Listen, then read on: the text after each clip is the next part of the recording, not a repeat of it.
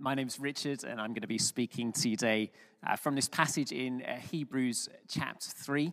And uh, do fasten your seatbelts because it's a challenging passage and an important one as we look at uh, trusting and obeying uh, Jesus so that we can be happy in Him. Um, let's, let's pray as we begin.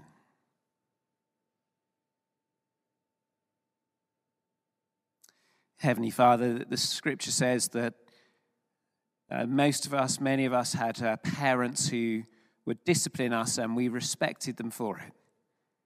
And Heavenly Father, as we look at the way that you, as our Heavenly Father, discipline us today, help us to come to a place of truly honoring and respecting you for it and longing to obey your ways. In Jesus' name, Amen. A number of years ago, I lived in Walsall in the West Midlands, and uh, I was working on a housing project for homeless young people. And occasionally, I would um, sneak up the hill to St. Matthew's Church in Walsall, which is a church where they threw John Wesley down the steps of when he went to preach the gospel uh, back in the 1730s. And uh, I would say morning prayer uh, with the little cohort of people who were gathered there. Mark Ireland was one of the clergy, Jeremy Oakley there, Michael Saunders. And a few lay people would gather in the morning to uh, pray together. And at the beginning of the morning prayer, the Anglican morning prayer, we would say together Psalm 95. And it, we, it was set to say every day because it begins beautifully, like a sort of charismatic worship chorus. Come, let us sing to the Lord, let us shout aloud to the rock of our salvation. Let's come before him with thanksgiving and extol him with music and song. He's a great Lord, he's a wonderful God. The seas are his. Come bow down before him, let's kneel before him. He's wonderful. And then it gets to a point, which is the point that's quoted in our passage today, uh, verse 8, and it puts it in square brackets, basically saying, yeah, you don't necessarily need to say this each day. Um, but the square brackets bit are this Today, if only you would hear his voice. Do not harden your hearts as you did at Meribah, as you did that day at Massah in the wilderness, where your ancestors tested me. They tried me, though they had seen what I did. For 40 years, I was angry with that generation, and I said, There are people whose hearts go astray, and they have not known my ways. So I declared on oath in my anger, They'll never enter my rest.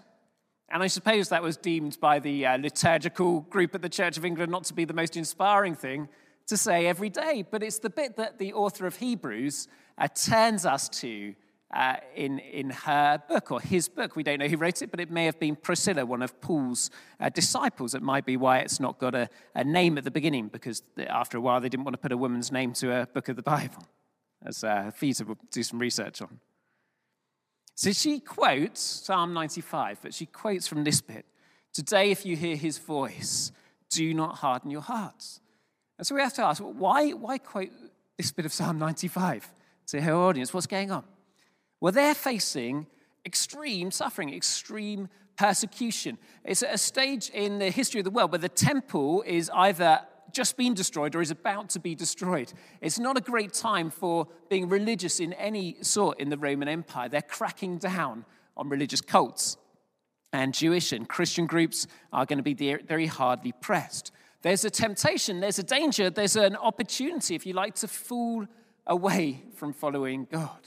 And no matter what this early generation of Christians have seen happen, what miracles that they've seen happen, the fact that they've had firsthand evidence of the resurrection from people who have seen the resurrection themselves, no matter what they've seen, there's still that temptation to fall away. Have you, have you ever felt that for yourself?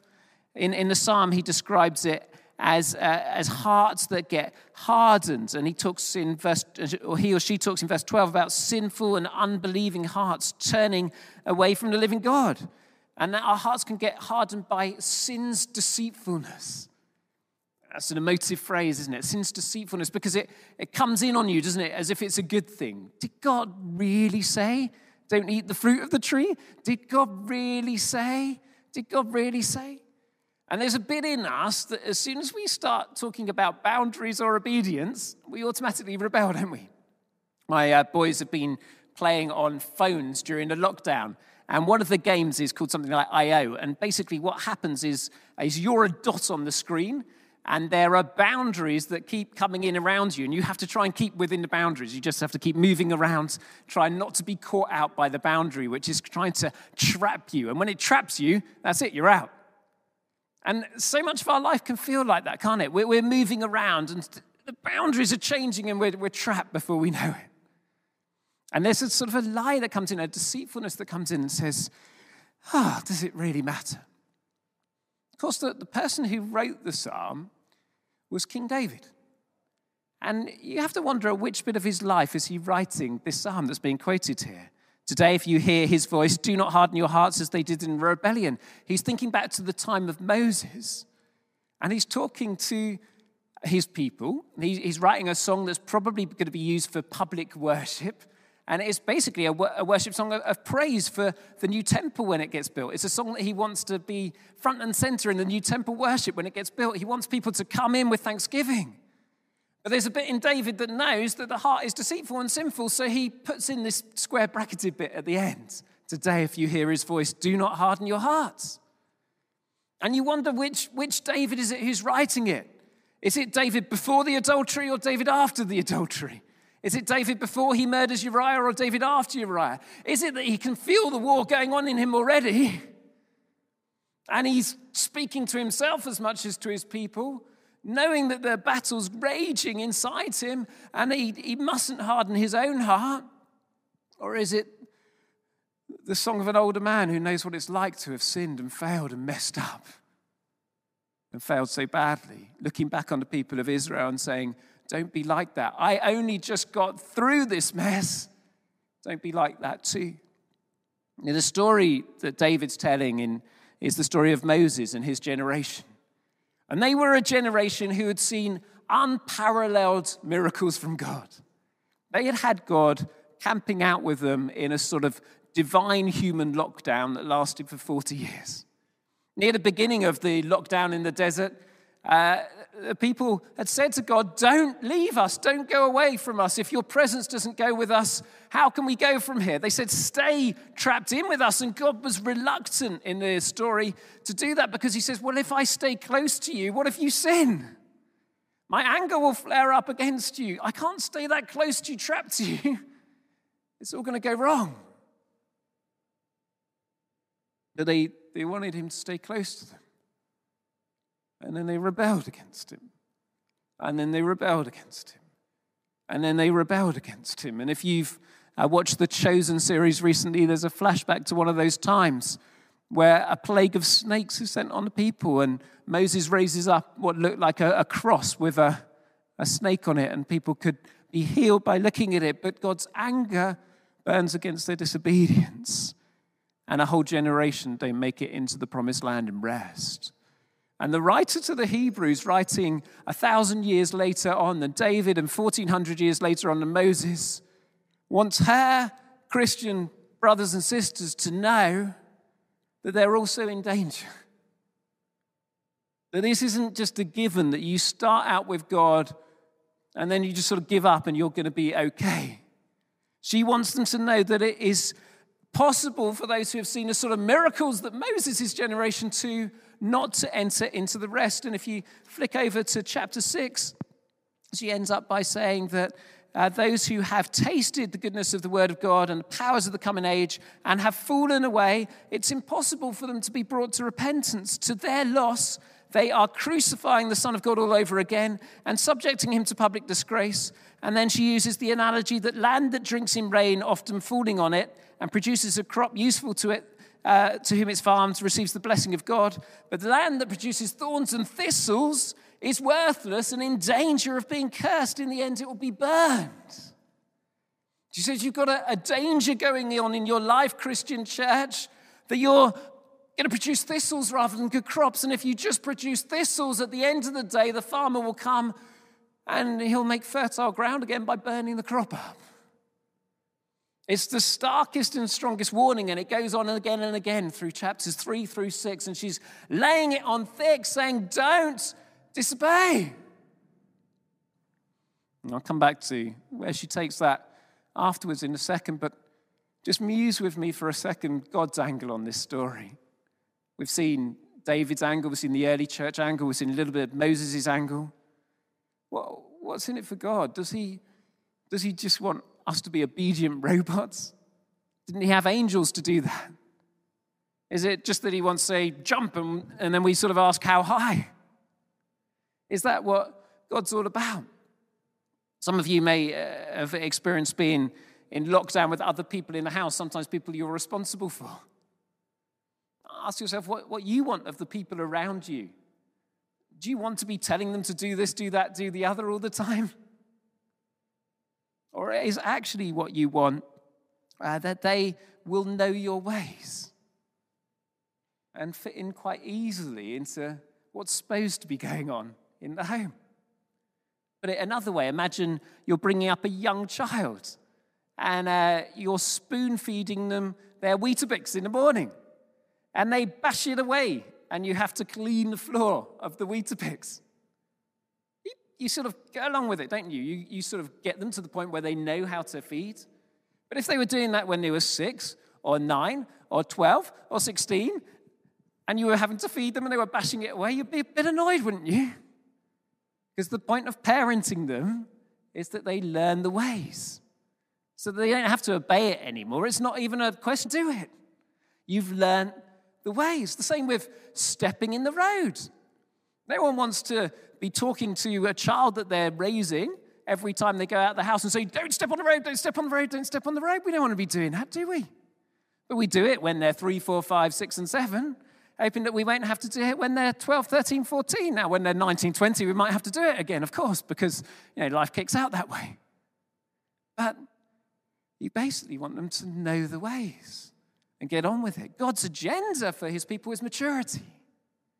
He wants adults. And so later in Hebrews, it says, I wish that you guys had got to the point now where we could put away these foundational things of repentance and move on to deeper things. God doesn't want us to be stuck in an obedience disobedience cycle of a, a disobedience repentance. He wants us to know his ways, not have to be told what to do. And now, unlike Moses' generation, unlike David's generation, he's also given us the power to live out his ways through the Holy Spirit living inside us, given the grace to hear his voice and, and hearken to what he says. And so the writer to the Hebrews at the end of chapter 6, she says this having warned people that they could, out of disobedience, be burnt up by fire, she says this, and it, it reminds me of something that was said to me once when I was in danger of getting into quite a deep sin as a, as a teenager. Uh, someone looked me in the eye, someone I valued and loved, and I just told him what I thought I was about to do or in danger of doing, and he said, You're better than that, Richard. I was like, well, if you only knew, I'm definitely not better than that. He said, You're better than that, Richard. And because he told me I was better than that, it double took me more than the rule being brought down on me. And listen to what she says in Hebrews 6, verses 9. Even though we speak like this, dear friends, dear friends, people we love, we're convinced of better things in your case, the things that have to do with salvation. God's not unjust. He will not forget your work and the love you've shown him as you've helped his people and continue to help them. We want each of you to show this same diligence to the end, so that what you hope for may be fully realized. We do not want you to become lazy, but imitate those who, through faith and patience, inherit what has been promised. Put some effort into it. Follow the people who have got it right before you. And back in chapter 3, encourage each other every single day so that none of you hardens your heart through disobedience. We can't do it on our own, but with encouragement, we can. Dear friends, you're better than this. Dear friends, you're better than this. We have hope of salvation for you. Not a repentant sin cycle that pulls you down eventually and hardens your heart to the point where you have to be burnt up. No, you're people who have tasted Jesus, and Jesus in you is not going to give up on you. Jesus in you doesn't let you go. He holds on to you. You're going to have to absolutely reject him so hard if you want to get away from him, but he's going to keep holding on to you. We hope for salvation things for you, salvation things, things that mean you will see what you've hoped for. That's what we hope for you. That's what we long for you. But don't stop going to the end. Don't think you can go into coast mode on the motorway of life, you'll end up in a crash. Don't think that you don't need people alongside you to help you.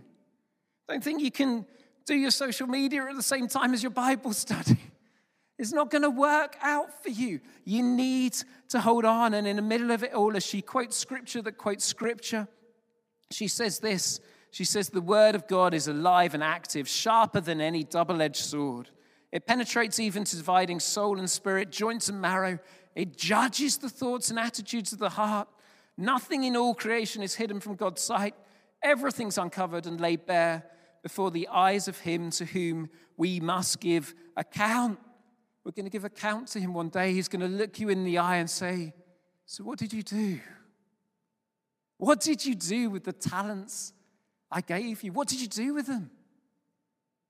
You're going to gaze on the face of the one who was crucified for you. You're going to see the holes in his hands and in his side, and he's going to say, And?